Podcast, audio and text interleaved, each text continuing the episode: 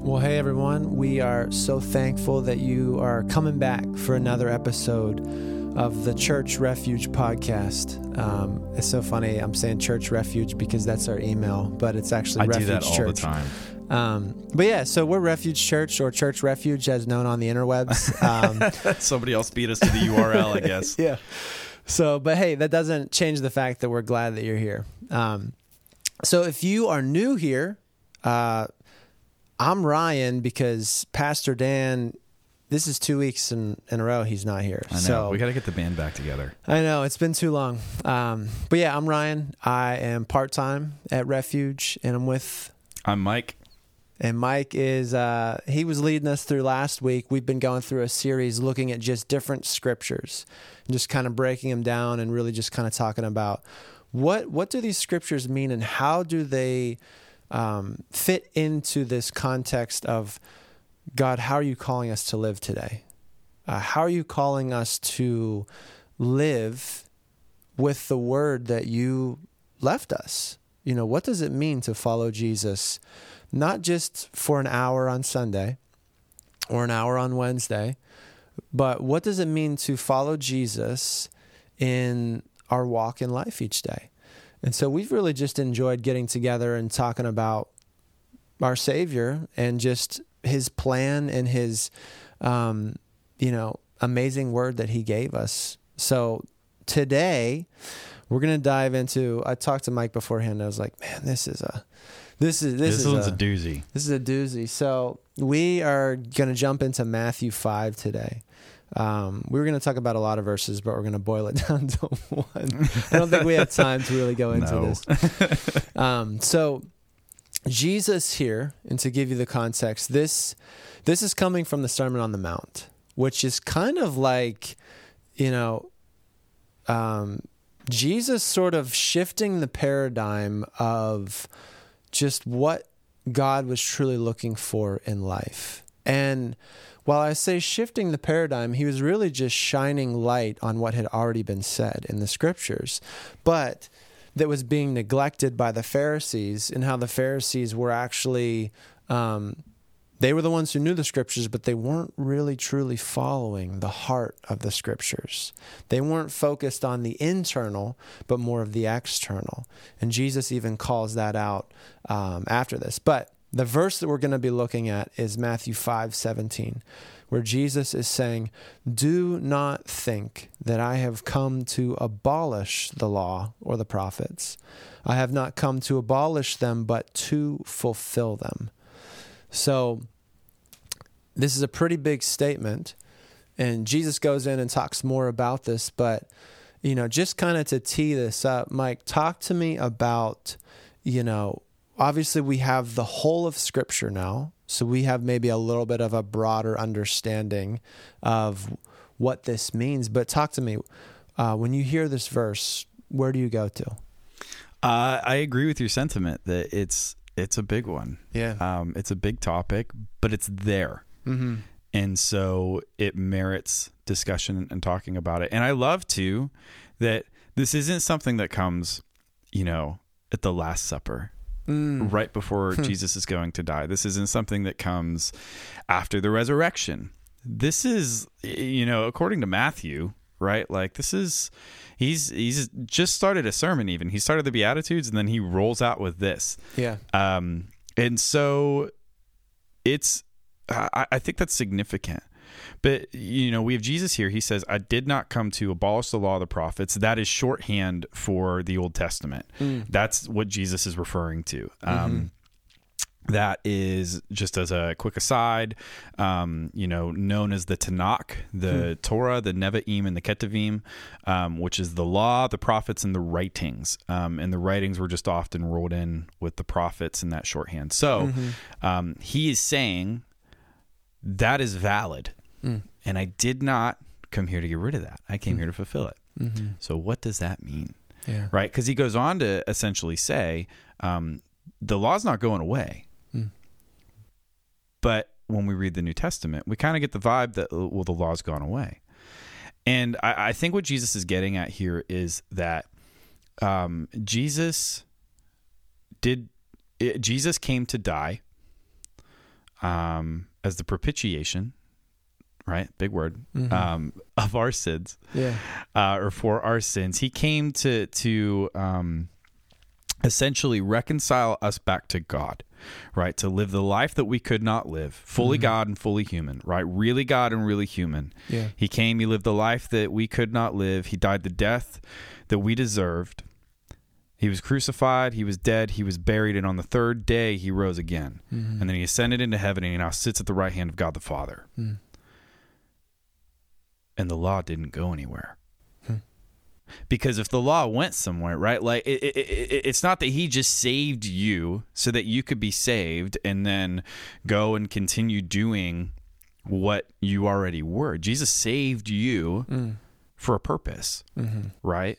He then, I mean, he goes on and actually, I think right before this, he talks about, if I'm not mistaken, um, you can fact check me here, but he talks Yep. about you are salt and light, Mhm. right? Um, so you are like salt, or you are like a city on a hill. Mhm. Um, essentially, really talking about how those that are in the kingdom of heaven, right? This isn't a prescription on how to get to heaven because Jesus is the only way, He's the truth and the life.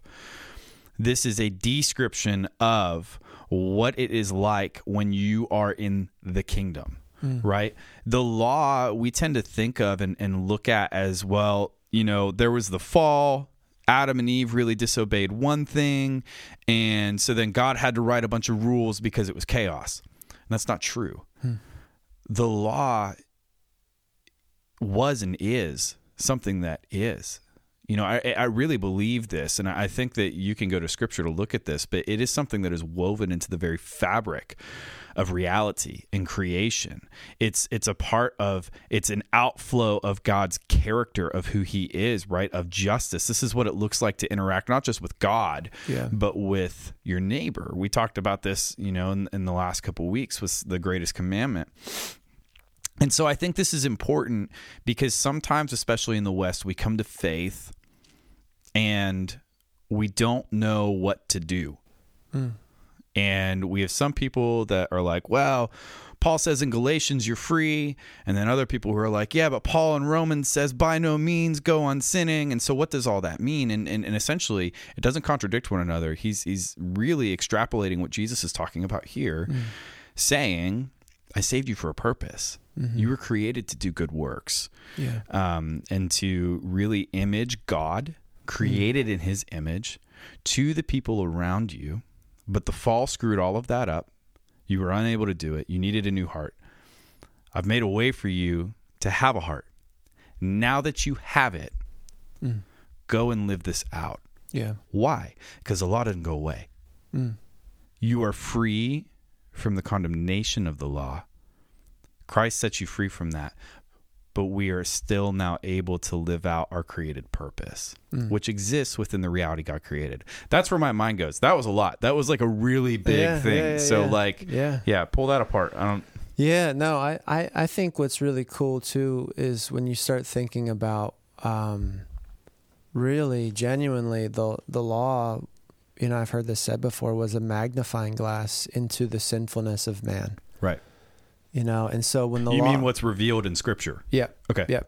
So when God gave Moses, um, you know, the law, then we we start to see like how there was never a way for man to live up to the perfect standards of a holy God.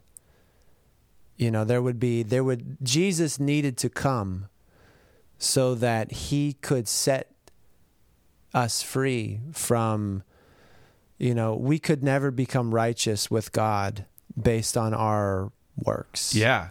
You know, and so and so it was bigger than you know, because it even says later on, for I tell you, unless your righteousness exceeds that of the scribes and the Pharisees, you will never enter the kingdom of heaven. Yeah, and that's interesting. And that was always true. Right. You know, and so it was from the very beginning we see that, you know, there was something that was required. There was a sacrifice. Obviously we see in the sacrificial system, but there was there was a perfect sacrifice that needed to be made. Yeah.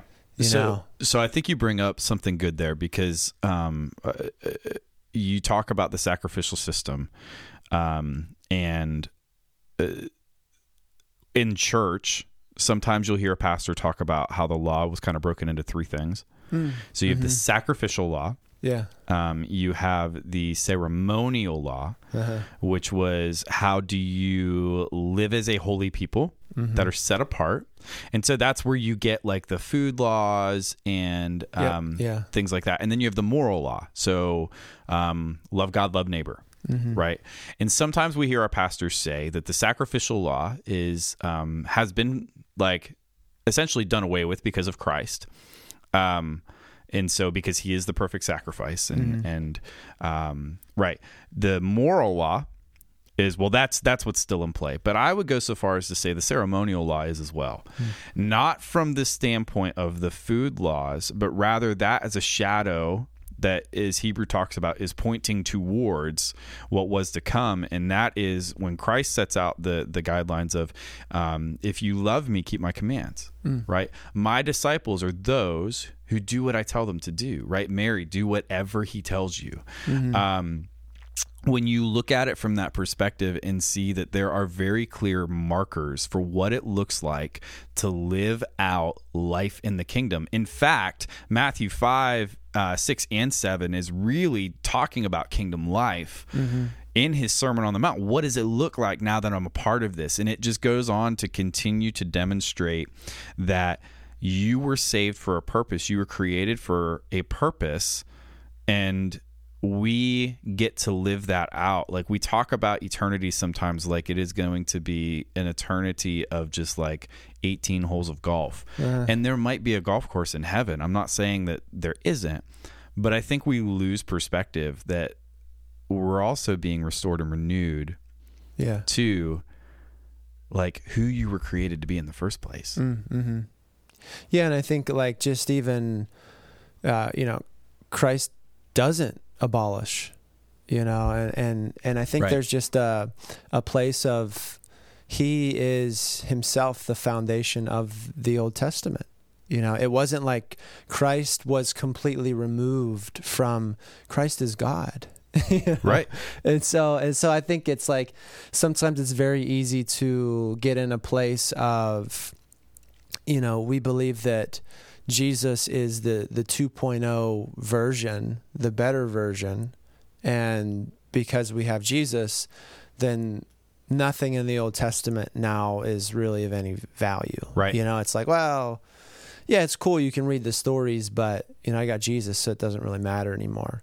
Where I think it's like God is still very much speaking the words that he spoke in the Old Testament. You know, there's so much truth and so much that, you know, we today um, you know, can that's valuable. Yeah, so I think here's a great example of that. Um, in Leviticus, uh, in the chapter where you're falling asleep and I fall asleep, right? Um, I think it actually starts at 13. Um, so it's it it can be pretty dry. Um, there is a really long discourse. It's three chapters long, I think, about leprosy. What to do when leprosy hits the camp. Um, and that's interesting, right? Um, but on the surface, it looks like the Old Testament here is just talking about this disease that, yeah, we still kind of have some issues with. There's speculation as to which skin disease exactly it is um, in the modern era. But, um, you know, for the most part, is this really applicable? Well, as you read it, uh, you know what what I think we see is that this is a disease that slowly or to varying degree erodes one's body in a way that is detrimental not just to the self but is highly contagious. It's um, it, it can devastate an entire community. It ultimately leads to death um, and a painful or i guess that's up for debate because some people talk about leprous people couldn't feel pain and that's part of the problem but um, essentially a terrible death.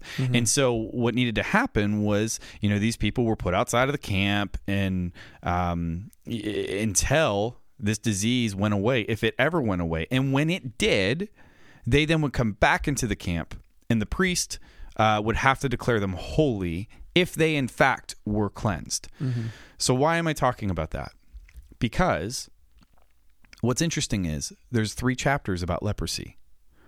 Leprosy was certainly not the only disease at the time that Leviticus was written. Mm-hmm. It was almost certainly not the only disease that Moses gave the people of Israel instruction on what to do with. So we should ask the question why is it here and why is it in the law? And how hmm. does that apply to me today? Hmm. And I think when we reflect on it, when we sit and we, we listen to people talk about it, one of the direct parallels that we can draw it to is when we see, you know, even people in our lives and in our communities who really aren't that crazy about following Jesus, but are in our Christian communities um, in a way where we're still doing communion with God and maybe allowing them to be a part of that, which Scripture kind of talks about too. And I'm not going to get into that, but I think what Scripture's warning us is how devastating.